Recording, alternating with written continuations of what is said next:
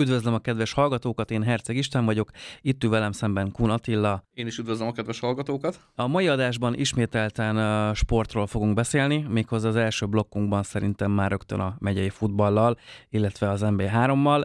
Ugye volt nekünk egy bajnoki döntőnk, amit a Tatabánya hát gyakorlatilag nem vesztett el, de mégis elvesztett, hiszen 96. 7. percben kapott góllal nem sikerült megnyerni a bajnoki címet, így a Veszprém lett az NB3 nyugati csoportjának bajnoka, és azóta már lejátszott az első osztályozó mérkőzését is, a Nyíregyháza ellen, ahol ugye nem született gól.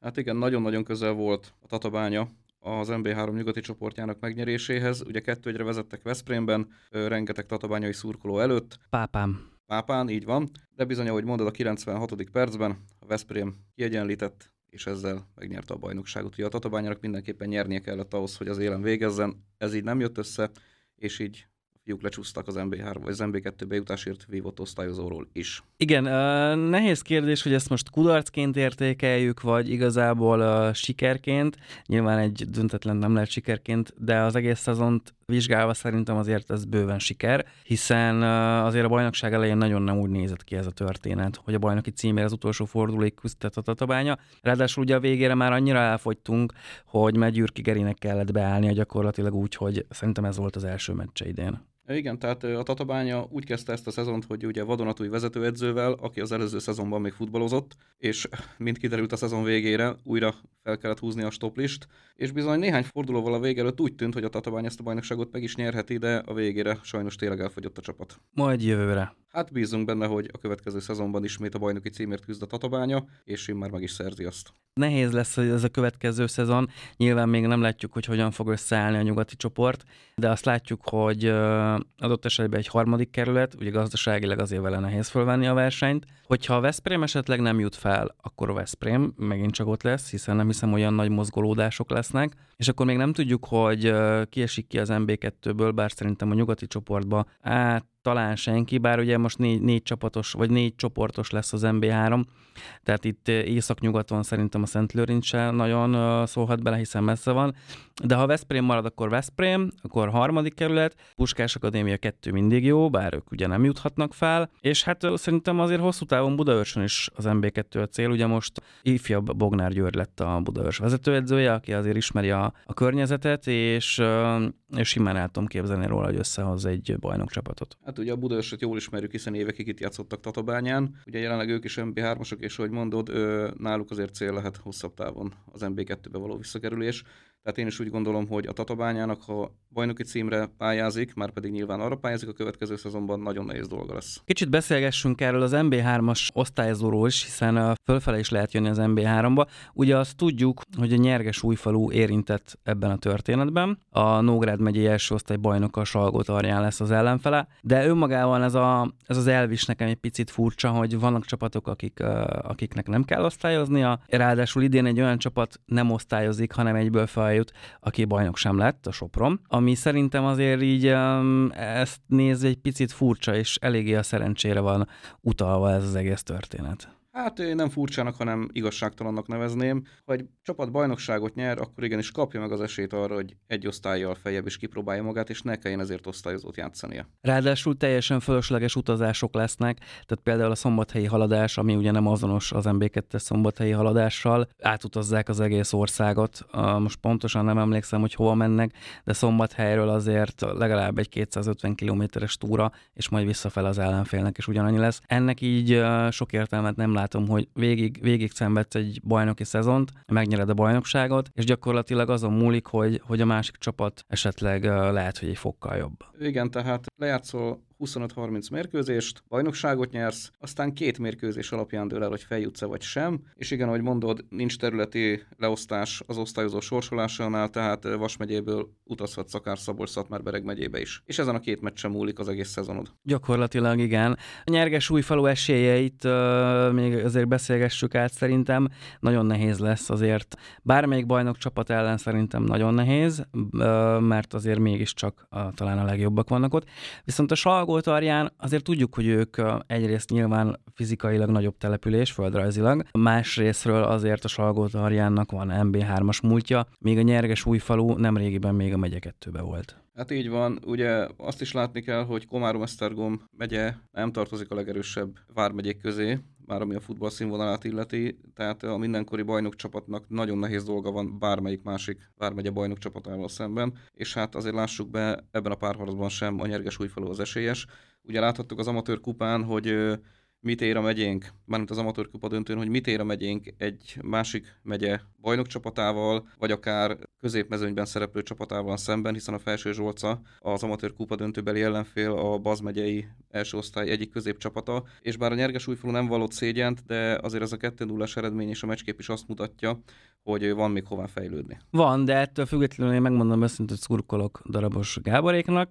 Jó lenne azért ennek a megyének uh, még egy MB3-as csapat, ha már a Zsámbék búcsúzott, de nem látom azt, hogy, hogy, hogy reálisan, ha fel is jutnak, akkor lenne bármi esélyük a bennmaradásra. Természetesen, én is szurkolok Darabos Gábornak és csapatának, de én is úgy gondolom, hogy ha esetleg az osztályzat sikerül is venni, komoly erősítésre lesz szükség, hiszen láthattuk a Zsámbék példáján, hogy egy a Nyerges újfalunál a Vármegyei bajnokságot sokkal nagyobb fölénnyel nyerő csapat sem tudta igazából megállni a helyét az MB3-ban. Akkor beszélgessünk még egy kicsit a megyei első osztályról. Ugye azt véget ért a bajnokság, teljes mértékben mindenki elfoglalta a végső helyezését mehetnek pihenni. Ugye azt már tudjuk, hogy a nyerges új falu lett a bajnok, ezt már korábban is megbeszéltük. Az sem nagy meglepetés, hogy a, a Koppány Monostor lett a második, igazából idén sem sikerült nekik behúzni a bajnoki címet. Egy picike kérdőjel volt még ugye a dobogó harmadik fokáért vívott harcban, ezt végül Tata húzta be, ott azért Tatán is hallani, hogy hosszú, közép-hosszú távon azért ők is szeretnének az MB3-ba belekostolni, és a, a bajnokság egyik legnagyobb meglepetése szerintem a Vértes Somló végzett a, a negyedik helyen. A Bábolna ötödik lett, úgyhogy hogy minden évben egyet-egyet azért följebb lépnek, és a felsőházban még a Tát volt, ugye, aki hatodik helyen végzett. Igen, tehát a nyerges újfalu bajnoki cím úgy gondolom, hogy teljesen megérdemelt, nagyon kiegyensúlyozott szezon tudhat maga mögött a csapat. Teszem hozzá, hogy szerintem a játékos keretük nem feltétlenül erősebb, mint a Koppány Monostoré, de úgy néz ki, hogy stabilabb teljesítményt tudtak nyújtani, tehát még egyszer mondom, megérdemelt a bajnoki címük, Monostoron pedig megint nem jött össze. Igaz, hogy mindössze két vereséget szenvedtek a szezon során, ugye a másodikat éppen az utolsó fordulóban nyergesen, aminek már nem volt jelentőség a bajnoki cím szempontjából, de hát a túl sok döntetlen ugye az aranyérmükbe került. A Tata harmadik helye szerintem nem meglepetés, viszont valóban, hogy mondod, a Vértes Somló a negyedik helye, én úgy gondolom, hogy az, de példaértékű az a munka, amit Vértes Somlón végeznek immár évek óta. Így van. Az alsóházban már a végén nagyon nem volt tét, tehát hogy ott már volt kinemállás is, az ugye az almás fizítő részéről. Nagy kérdés, hogy a környével mi lesz, hogy jövőre elindulhatnak-e megyeibe, akarnak egyáltalán a megyeibe indulni, Hány csapat indul, ezt még nem tudjuk, úgyhogy erről így nehéz nyilatkozni. Viszont az biztos, hogy a megye kettő bajnoka az egyel följebb lép.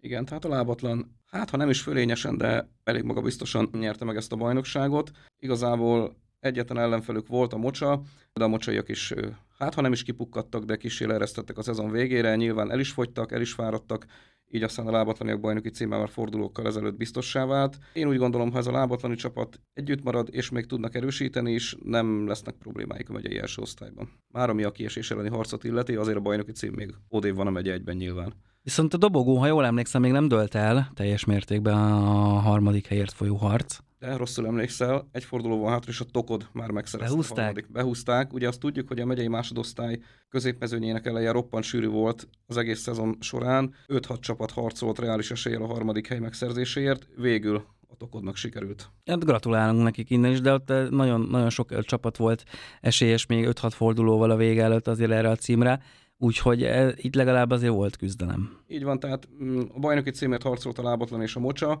és a dobogóért további 5 csapat, tehát a Tokod mellett a Csolnok, a Piliscsév, a Bakonsárkány, tehát ez egy úgy gondolom izgalmas és színvonalas bajnokság volt szinte végig. Az alsóház legalja az, az nagyon korán eldőlt, ugye a császárete egyes csapata gyakorlatilag már szerintem hónapokkal ezelőtt kiesett, de még ott sem, tehát az Ács és a Dunaszent Miklós között azért még szoros volt a verseny, itt most hogy állunk? Hát nincs nagy különbség a két csapat között, az utolsó forduló fogja eldönteni, hogy ki végez a 14. és ki a 13. helyen. E, igen, tehát a császárete én úgy gondolom, hogy gyakorlatilag a megye kettőt már hónapokkal ezelőtt feladta, ők inkább a megye három déli csoportjának megnyerésért harcolnak a kettes csapatukkal. Ott viszont elég nagy előnyre tettek szert, részben köszönhető a, a Saxennek is, de erről ebben a témában szerintem te vagy a szakavatottabb. Igen, tehát bajnokságot kirobbanó formában kezdte a ugye a déli csoportról beszélünk, sokáig úgy tűnt, hogy nem lehet őket megállítani, viszont ők is elfogytak a szezon végére, a Császárete pedig, ahogy az előbb is említettem, inkább már a kettes csapatára és a bajnoki cím megszerzésére koncentrál. Most éppen három pont az előnyük a Banával szemben, ami úgy gondolom, hogy elég lehet a bajnoki cím megnyeréséhez. A különbség nem nagy, de én úgy gondolom, hogy ezt már nem fogják leadni. Igen, visszatérve a Szákszendre, a hétvégén nem tudtak kiállni a császárete ellen, de ez már egy másik történet amit a kemma.hu-n is elolvashatnak kedves olvasóink és hallgatóink. Ebben most részletesen nem menjünk bele. A lényeg az, hogy nem tudtak kiállni, nem sikerült megegyezni másik időpontban, így a mérkőzést három pontját 3-0-as gólkülönbség a császárete kapta. Ugye az is eldőlt, hogy a Csén végez a harmadik helyen, annak ellenére, hogy belefutottak egy ötösbe banán, és a Szákszem lesz a negyedik. Északon viszont még mindig nem dőlt el a bajnoki cím, pedig már régóta azt gondoltuk, hogy a Tardos majd a következő fordulóba matematikailag is az lesz, aztán majd a következő fordulóba, és még mégse és mégsem, pedig most hétvégén megszerezhették volna a bajnoki címet, ha a tatabányai vasas ellen otthon begyűjtenek legalább egy pontot. Teszem hozzá, azért ez nem ígérkezett könnyű feladatnak, hiszen a tatabányai vasas remek formában van, tavasszal az összes mérkőzését megnyerte, és most 5-4-re tardosan is győzni tudtak. Így a két csapat között jelenleg 6 pont a különbség, ami két forduló alatt papíron ugye ledolgozható, bár azért mérget nem vennék rá, hogy a tardost sikerül utolérni. Én úgy gondolom, hogy már a hétvégén megszerzik a bajnoki címet, igaz, hetek óta tippelünk erre. Egyelőre még nem sikerült, de én úgy gondolom, hogy ez a hétvége címvédéssel fog zárulni az északi csoportban. Szerinted mely megye hármas csapatokat láthatunk jövőre egy osztályjal följebb? Nem hivatalos információk szerint az északi csoportból a Tatabányai Vasas vállalná megye kettőt, jó csapatuk van, az infrastruktúra rendben van, az utánpótlásuk erős, én úgy gondolom, hogy velük számolni kell. Északról viszont szerintem, a déli csoportból, bocsánat, szerintem senki nem fogja vállalni a megyei másodosztály küzdelmeit. Hát ez szomorú, pedig uh, szükség lenne jó megye kettőre is, mert egy ideig ez, ez is jó volt, de azért itt voltak. Azért már itt is problémák, de azt gondolom, hogy, uh, hogy a Tatabányi Vasra szerintem infrastruktúrálisan is, illetve utánpótlásban is legalább egy méltó megyekettes csapat tud lenni a következő szezonban. Én is így gondolom. Nyilván ideális lenne egy 16 csapatos megyei másodosztály. Meglátjuk, hogy a tatabányai vasas felkerülésével meg lesz a 16 csapat, vagy lesznek-e olyan egy egyesületek, amelyek már a megye kettőt sem vállalják a következő szezonban. Megint csak nem hivatalos információk, de úgy néz ki, hogy lesznek, amelyek a következő szezonban már a megye háromban szerepelnek, annak ellenére, hogy bent maradó helyen végeznek. Most szombaton lesz nekünk egy nagyon jó kupadöntőnk, ugye a Tatai AC és a Lábatlani se fogja vívni uh, Tatabányán a Grosics arénában, stadionban. A belépés díjtalan lesz, úgyhogy várnak mindenkit, és mi is nagyon biztatunk rá a szurkolókat, hogy jöjjön ki erre a Vármegyei Kupa döntőre. Ugye tavaly is jó volt, és az egyik szereplő ott is a tatai csapat volt, akik ugye meg is nyerték, tehát címvédőként próbálják most a, egy másik északi csapatot gyakorlatilag, hiszen tavaly nyerges volt az ellenfél, most a lábatlan lesz. Nyilván a, a lábatlan bajnokcsapat, viszont egy osztálya lejjebb, de két megy egyes csapatot is búcsúztatott a Karcagi Pál csapata, ugye Környét és az Esztergomot, tehát is azért, vagy a Tata is azért jó csapatokat uh, vert meg, hogy eddig eljusson.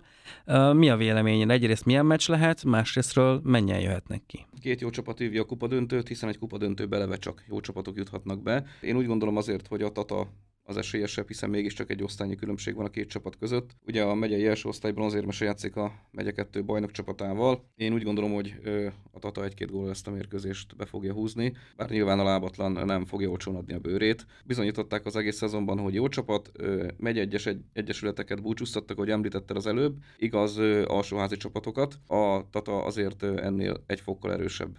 Tehát én címvédésre számítok. Ha már kupa döntő, kicsit evezzünk nemzetközi vizekre is szerintem.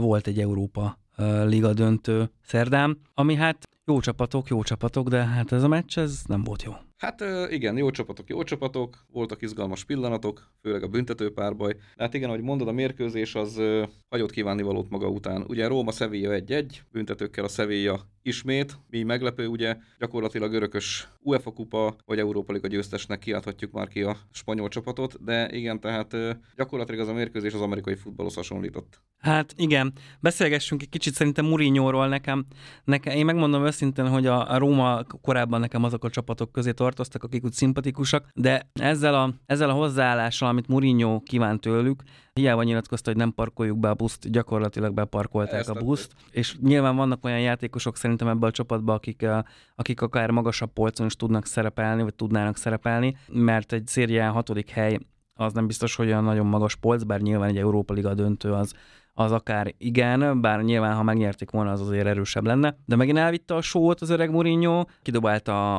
az érmeit, vagy az érmét, amit kapott, egy, egy székesfehérvári srác kapta egyébként meg, úgyhogy ő biztos örült ennek a sztorinak, de megint gyakorlatilag szerintem vállalhatatlan volt, és egy kicsit azt érzem már, hogy amekkora zseni volt mondjuk tíz évvel ezelőtt, vagy akár még előtte, tehát az interes, sportos, reálos évek azok szerintem még teljesen jók, de egy 2023-ra, mintha egy kicsit elhaladt volna mellette a futball. José Mourinho minden idők egyik legkiválóbb edzője, az egyik legnagyobb stratégája, de ahogy mondod, szerintem a top edzők közül ő, mintha már kicsúszott volna az elmúlt években. És igen, tehát ismét bebizonyosodott, hogy José Mourinho sok más hozzá hasonló zsenihez hasonlóan nem tudja elviselni a vereséget. Játszott a csapata egy jó csapat ellen egy gyenge meccset, valljuk be, amilyen bár, igen, ahogy mondtad, nem ezt ígérte, de leparkolta a buszt. Gyakorlatilag az egyenlítő gól után ez a Róma 11-esekre játszott az pedig, hogy kidobok egy ezüstérmet, gyakorlatilag kidobtam az egész szezon munkáját, már ami az Európa Ligát illeti, amely szerintem tiszteletlenség a klubbal, a játékosokkal és a szurkolókkal szemben is. Hát a sajtótájékoztatóról, hogy gyakorlatilag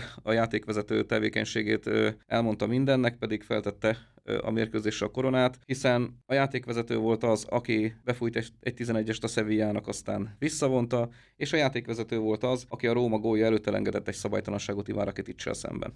Pontosan, tehát hogy szerintem Mourinho-nak egy szava nem lehetett volna a játékvezetőre. De nem ám.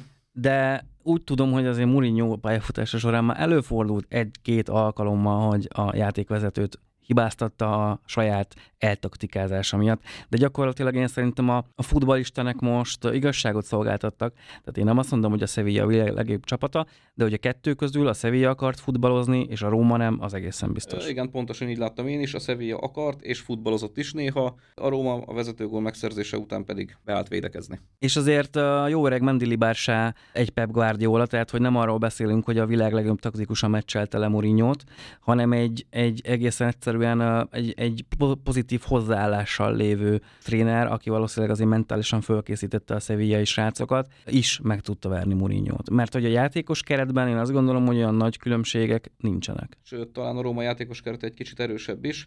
Hát a helyzet egyértelmű, az egyik csapat nyerni akart, a másik pedig nem kikapni. Hát gyakorlatilag igen, egyik se kapott ki, csak hát a végén a szevillaiak emelhették fel a trófeát. Igen, ez a 11-es párban ez nyilván mindig lutri, és ezt megint Mourinho rovására mondom, tehát olyan futbalistákat állított be a 11-es párbajra, lehet, hogy ők maguk vállalták, akik gyakorlatilag már járni nem tudtak. Hát például Mancini, akinek egészen szar meccse volt. Hát igen, végül is egy öngól, vagy Ibanyez, aki gyakorlatilag már félholtan vonult le a pályáról a mérkőzés végén. Talán ilyen hibákat nem fognak elkövetni Guardioláék és Inzágiék, hiszen nem sokára jön egy bajnokok ligája döntő. Itt hát talán egy picit egyértelműbbnek tűnnek az esélyek, de egy meccsen bármi megtörténhet. Mit gondol, City vagy Inter? City. Hát ezt gyorsan meg is beszéltük.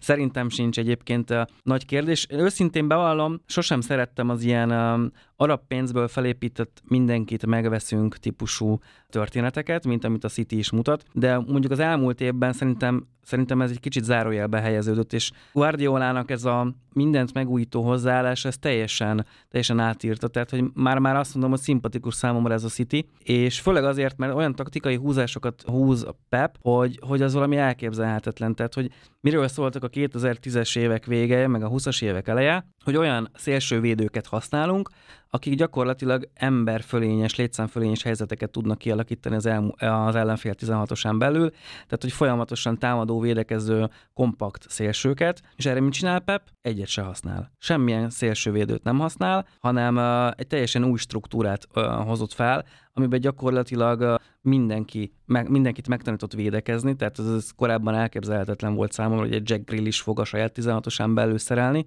és ezt látjuk gyakorlatilag.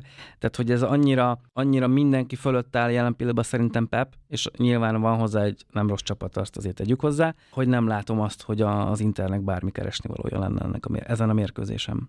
Hát igen, Pep Guardiolát úgy ismertük meg, mint a Tikitaka atya úristenét, és ugye ezzel a stílussal hosszú éveken keresztül uralta az európai futballt, mint a Barcelona vezetőedzője. A Bayern Münchennel nem sikerült bajnokok ligáját nyernie, ott ezt a stílust nem tudta átültetni megfelelően gyakorlatba. A Manchester City-nél viszont elfelejtődött ez a tikitaka, de egy roppant, szervezett és látványos futballt játszó csapatot formált ebből a Cityből, de ahogy mondtad, ehhez a játékos kerete is megvan. Teszem hozzá, láttunk már jó néhány olyan csapatot, amely borzasztóan erős kerettel rendelkezett, de mégsem tudta elérni a szezon előtt kitűzött célját. Nyilván jó csapathoz jó edző kell, már ha eredményt akarsz elérni, Guardiola pedig bizonyítja, hogy sok jó játékosból jó csapatot is lehet csinálni. Egy BL döntőt már elbukott a Cityvel, én úgy érzem, most hétvégén behúzzák. Én is ráadásul sokáig a, a Premier League kérdése is uh, nyitott volt, az arsenal sokáig fej-fej mellett haladtak, de aztán ott sem volt kérdés, bár más dolog az, hogy azt inkább az Arsenal bukta el, szerintem.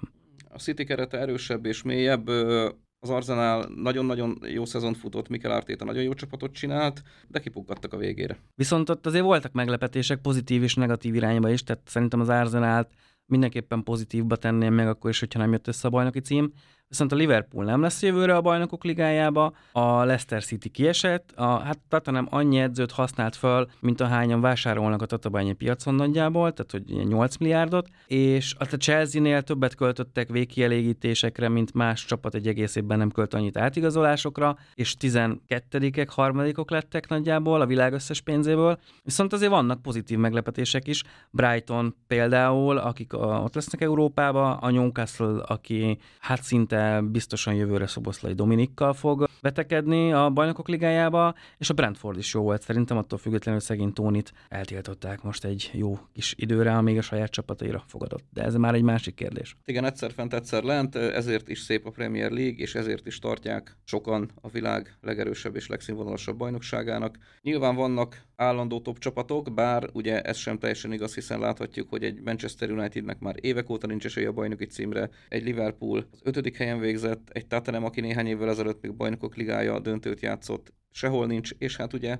a világ nyolcadik csodája, Leicester City, ugye Claudio Ranierivel, ugye igazi kis csapatként nyertek jó pár éve bajnoki címet, most búcsúzni kényszerülnek. Megújulás, megújulás, viszont Spanyolország, ott, ott szerintem elég hamar eldőlt a bajnoki cím, egy viszonylag újra formálódó, bár még mindig adósság tengerben úszó Barcelona behúzta. Real Madrid nem az idei volt a legjobb éve, azt azért tegyük hozzá, és hát az Atlético Madrid meg nyilván hozta a kötelezőt. Igen, tehát eh, Spanyolországban most már ugye hosszú évek óta két csapatról szól a bajnoki cím, vagy a Barcelona, vagy a Real Madrid. Idén ugye Csavival, aki úgy néz ki, hogy edzőként is legalább akkor a géniusz lehet, mint amilyen játékosként volt. Egy eh, én véleményem szerint gyengébb kerettel is meg tud előzni a Real Madridot, Igaz, ennek az volt az ára, hogy a nemzetközi porondon viszonylag hamar elbúcsúztak, bár a Real Madrid a bajnoki cím mellett ugye a bajnokok ligája a döntőről is lecsúszott, tehát nem ez volt a Blankók legjobb szezonja. Hát ez valóban így van.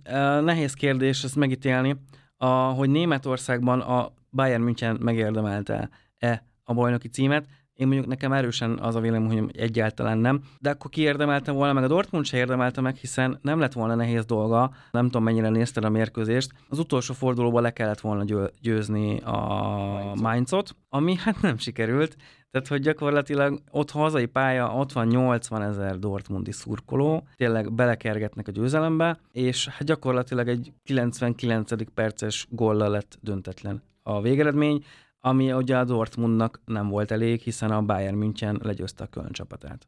Igen, tehát én azt mondom, hogy az a csapat, amelyik az élen végez, az megérdemli a bajnoki címet, bár teszem hozzá, hogy szerintem ezt a bajnokságot nem a Bayern nyerte meg, hanem a Dortmund vesztette el, a Bayern München megélt a lehetőséggel, bár teszem hozzá az elmúlt évek egyik leggyengébb Bayern Münchenne, Bayern Münchenje a jelenlegi. Hát az biztos, ráadásul itt is azért voltak, a, tehát hogy pont a pont a precíz és higgadt németekre nem illik ez a kapkodás, ez a fejetlenség, amit a Bayern München szakmai stábja csinált, vagy a vezetősége, hogy kirúgjuk Nagelsmann-t, elhozzuk Tuchelt, aki viszont gyakorlatilag szökő évente nyert most egy meccset nagyjából, tehát hogy szakmailag annyira megalapozatlan volt ez az egész történet, tehát a vége mégiscsak egy bajnoki cím, mondjuk az már már szinte kötelező, tehát azt gondolom, hogyha srácok kimennek futballozni, akkor is be kéne hozniuk a bajnoki címet. Nyilván a Bayern München Európa egyik top klubja. De ahogy mondod, kapkodtak, kap kapkodtak, ugye azóta Oliver Kant és Hassan Salihamidzsidzset is kirúgták a szakmai stábból. Tehát olyan változások történnek a Bayern Münchennél az elmúlt hónapokban, amelyekre sokáig éveken keresztül nem volt példa. Az pedig valahol a német futball szégyene, hogy a Bayern München ilyen körülmények között is meg tudja szerezni a bajnoki címet, immár nagyon sokat gyára. Ahol viszont nem volt kérdés, a bajnoki cím az Olaszország, tehát a Napoli akkora előnyel húzta be ezt a bajnoki címet, mint nem tudom, annak idén talán a Juventus tudott ilyeneket csinálni, hogy tönkreverte az egész mezőnyt. Viszont ott is a, azért a második helytől lefele igen szoros volt a, a sztori, és még a kiesés sem dölt el, és ha jól emlékszem, idén van egy olyan szabály, hogy pont azonosság esetén a kiesésnél se nem a gólkülönbséget, se nem a győzelmet nézik, hanem játszanak egy meccset. Igen. A Nápoli bajnoki címe már azért hosszú-hosszú évek óta érett. Ugye legutoljára Nápoli még 1990-ben Diego Maradonával, Karikával, Alemaóval tudott bajnoki címet nyerni, azóta megnyerták az alacsonyabb osztályokat is, viszont most már hosszú évek óta csapatnak számítanak. Kiárt már ez a bajnoki cím a nápolyaknak. Sajnos Maradona nem élhette már meg sem ezt, sem ugye azt, hogy az argentin válogatott ugye ismét világbajnoki címet szerezzen, de ha fentről lát minket, akkor biztos, hogy továbbra is ő a nápolyak első számú szurkolója, és biztos, hogy nagyon örül annak, hogy a csapat újra bajnok tudott lenni. Viszont én úgy gondolom, hogy az olasz futball sokat lépett előre ebben a szezonban, hiszen azt láthatjuk, hogy három európai kupa, három olasz kupa döntős. Igaz, az egyikük már elbukta a döntőt, de hát van még két lehetőségük arra, hogy európai trófeát szerezzenek. Tehát az elmúlt évek szenvedései után azért az olasz futball újra visszaézte magát az európai top futball térképére. Ez így van, bár simán benne lehet, hogy a háromból nulla lesz, nulla lesz a végén, de hát uh, nyilván idővel kiderül, nem is olyan sokára erre választ kapunk. Igen, hát ahogy azt megbeszéltük, azért az Inter a legkevésbé sem esélyes a Manchester City ellen, de hát láttunk már csodát. Viszont én azt gondolom, hogy a Fiorentina West Ham United-del szemben beúszhatja az Európa Konferencia Ligát. Bármi megtörténhet, így van. Mint ahogy bármi megtörténhet Franciaországban is, bár ez már egy egészen másik sport, hiszen kanyarodjunk rá szerintem egy kicsit a teniszre. Ugye pont szerdán verte Djokovic Fucsovicsot, de ezen kívül is azért vannak érdekességek, Medvegyev búcsúzott, Szerinted uh, Nadal hiányában kihúzhatja be ezt a Roland Garros-t? Carlos Alcaraz. Hát az, új, az új Nadal. Az új Nadal. Gyakorlatilag, hát én sem nagyon ellenkezek. Ellen nem tudom, hogy Gyoko és Alcaraz egy ágon vannak-e, de, de egy ilyen döntőt el tudnék képzelni. Egyébként Medvegyevet is el tudtam volna képzelni, ugye róla nagyon jól tudjuk, hogy hát hogy gyűlöli a salakot, és ezt el is mondta. Viszont Rómába tornát nyert, vagy Madridban, nem tudom, valamelyik spanyol városba salakos tornát nyert legutóbb, ami azért elég nagy meglepetés volt. Úgyhogy őt is oda vártam, de ő most már az első fordulóba gyakorlatilag kiesett. Úgyhogy Alcaraz el tudom képzelni, hogy, hogy ez behúzza. Én úgy gondolom, hogy Daniel Medvegyev tényleg a világ egyik legjobb játékosa. Tényes, hogy a salakot nem szereti, és összekerült egy ismeretlen brazil salakmenővel, ami ugye a búcsúját jelentette, ami azért valljuk annak ellenére, hogy az egyik salakpályás játékos, a másik nem, így is úgy is óriási meglepetés. De én úgy gondolom, hogy Carlos Alcaraz, ha ezt a tornát komolyan veszi, és miért nem venné komolyan, akkor jó eséllyel be is húzza. Ugye nemrégiben Marozsán Fábián ellen ugye vereséget szenvedett Rómában, ami ugye hát az évad egyik legnagyobb meglepetése volt, de szerintem ezt a hibát nem fogja elkövetni a hát, következő másfél hét során. Igen, valószínűleg ott nem találkozik majd olyan jó ellenfelekkel, mint Marozsán Fábián, de viccet félretéve, igen, ezt nyilván azért egy, egy ilyen ekkora tornát biztos, hogy komolyabban fog venni. Alcaraz, én azt gondolom, lehet, hogy nem is tett neki rosszat, hogy kikapott Fábiántól, kicsit rá tudott pihenni erre a tornára, bár nyilván lesznek még ott azért kihívók, tehát hogy adott esetben Cicipászról is el tudom képzelni, hogy, hogy beleszólhat. Zverevről talán nem tudom milyen formában lesz most ezen a, ezen a tornán, azért mentálisan ő sem a, a legerősebb sportolók közé tartozik, de Medvegyev búcsúzásával azért szerintem egy-két meglepetés ember is odaérhet. És azért salakon tudjuk, hogy mindig van olyan játékos, akiről, akiről nem vártuk, hogy ott lesz. Igen, én azért Gyokovicsot sem felejteném el. Nem kimondottan salakpás játékos ő sem, de attól még kétszeres Roland Garros győztes, tehát az ő végső győzelme sem lenne meglepetés. De ahogy mondott, tehát a Roland Garroson azért láttunk már arra példát, hogy egy gyakorlatilag teljesen ismeretlen, de salakpályán felnőtt játékos elindult, aztán egyszer csak megnyerte az egész versenyt. Hát erre most kevés az esély, de bármi meg lehet, akár még egy, akár még egy döntő is, bár ehhez valószínűleg vagy Gyokót, vagy Alcarazt el kéne búcsúztatni, de hát láttunk már ilyet. Úgyhogy szerintem nagy vonalakban megbeszéltünk mindent, ami a sporttal kapcsolatban. Történt mostanában, vagy történni fog? Van még esetleg bármi hozzáfűzni való ehhez? A hétvégén megyei kupa döntő, tessék menni és szurkolni. Várunk mindenkit Tatabányán, a Grosics Gyula sportcsarnokban, már nem személyesen, bár én azért valószínűleg ott leszek, de, de szerintem jöjjön el mindenki, más sportesemény szerintem ezen a hétvégén úgysem lesz, és mint mondtam, díjmentes a, a belépő. És jövő héten játszik majd a nyerges visszavágót a feljutásért vívott osztályzóban. Ugye most arra nem biztatunk senkit, hogy menjen el Salgótarjánba, nem mintha nem lenne egyébként nagyon szép település, de inkább majd a nyerges hazai mérkőzésén biztossa a csapatot, úgyhogy most, most szombaton pedig mindenki Tatabányára. Most szombaton Tatabánya, aki tud természetesen utazon el Salgótarjánba, aztán a visszavágó nyerges újfalum. Legyen így. Köszönjük szépen, hogy meghallgattátok a podcast. Tehát én Herceg István voltam, és velem szemben ült Unatilla. Sziasztok! Köszönjük, sziasztok!